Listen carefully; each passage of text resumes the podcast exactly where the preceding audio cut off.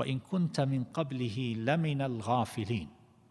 وهذا أيضا يدل على أن الإنسان أيها الأحبة بغير القرآن بغير هذا الوحي والهدى وما يشرح القرآن من سنة رسول الله صلى الله عليه وآله وسلم أنه في غفلة وجهالة وضلالة وضياع.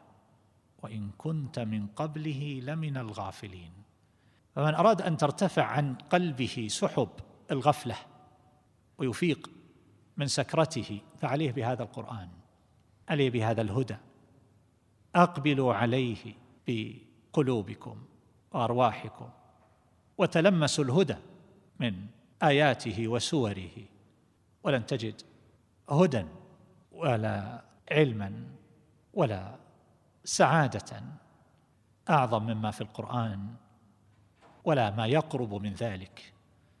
فمن طلب أيها الأحبة الهداية فعليه بهذا الكتاب. ومن أراد العلم فليثور القرآن. ومن أراد صلاح القلب فعليه بهذا القرآن.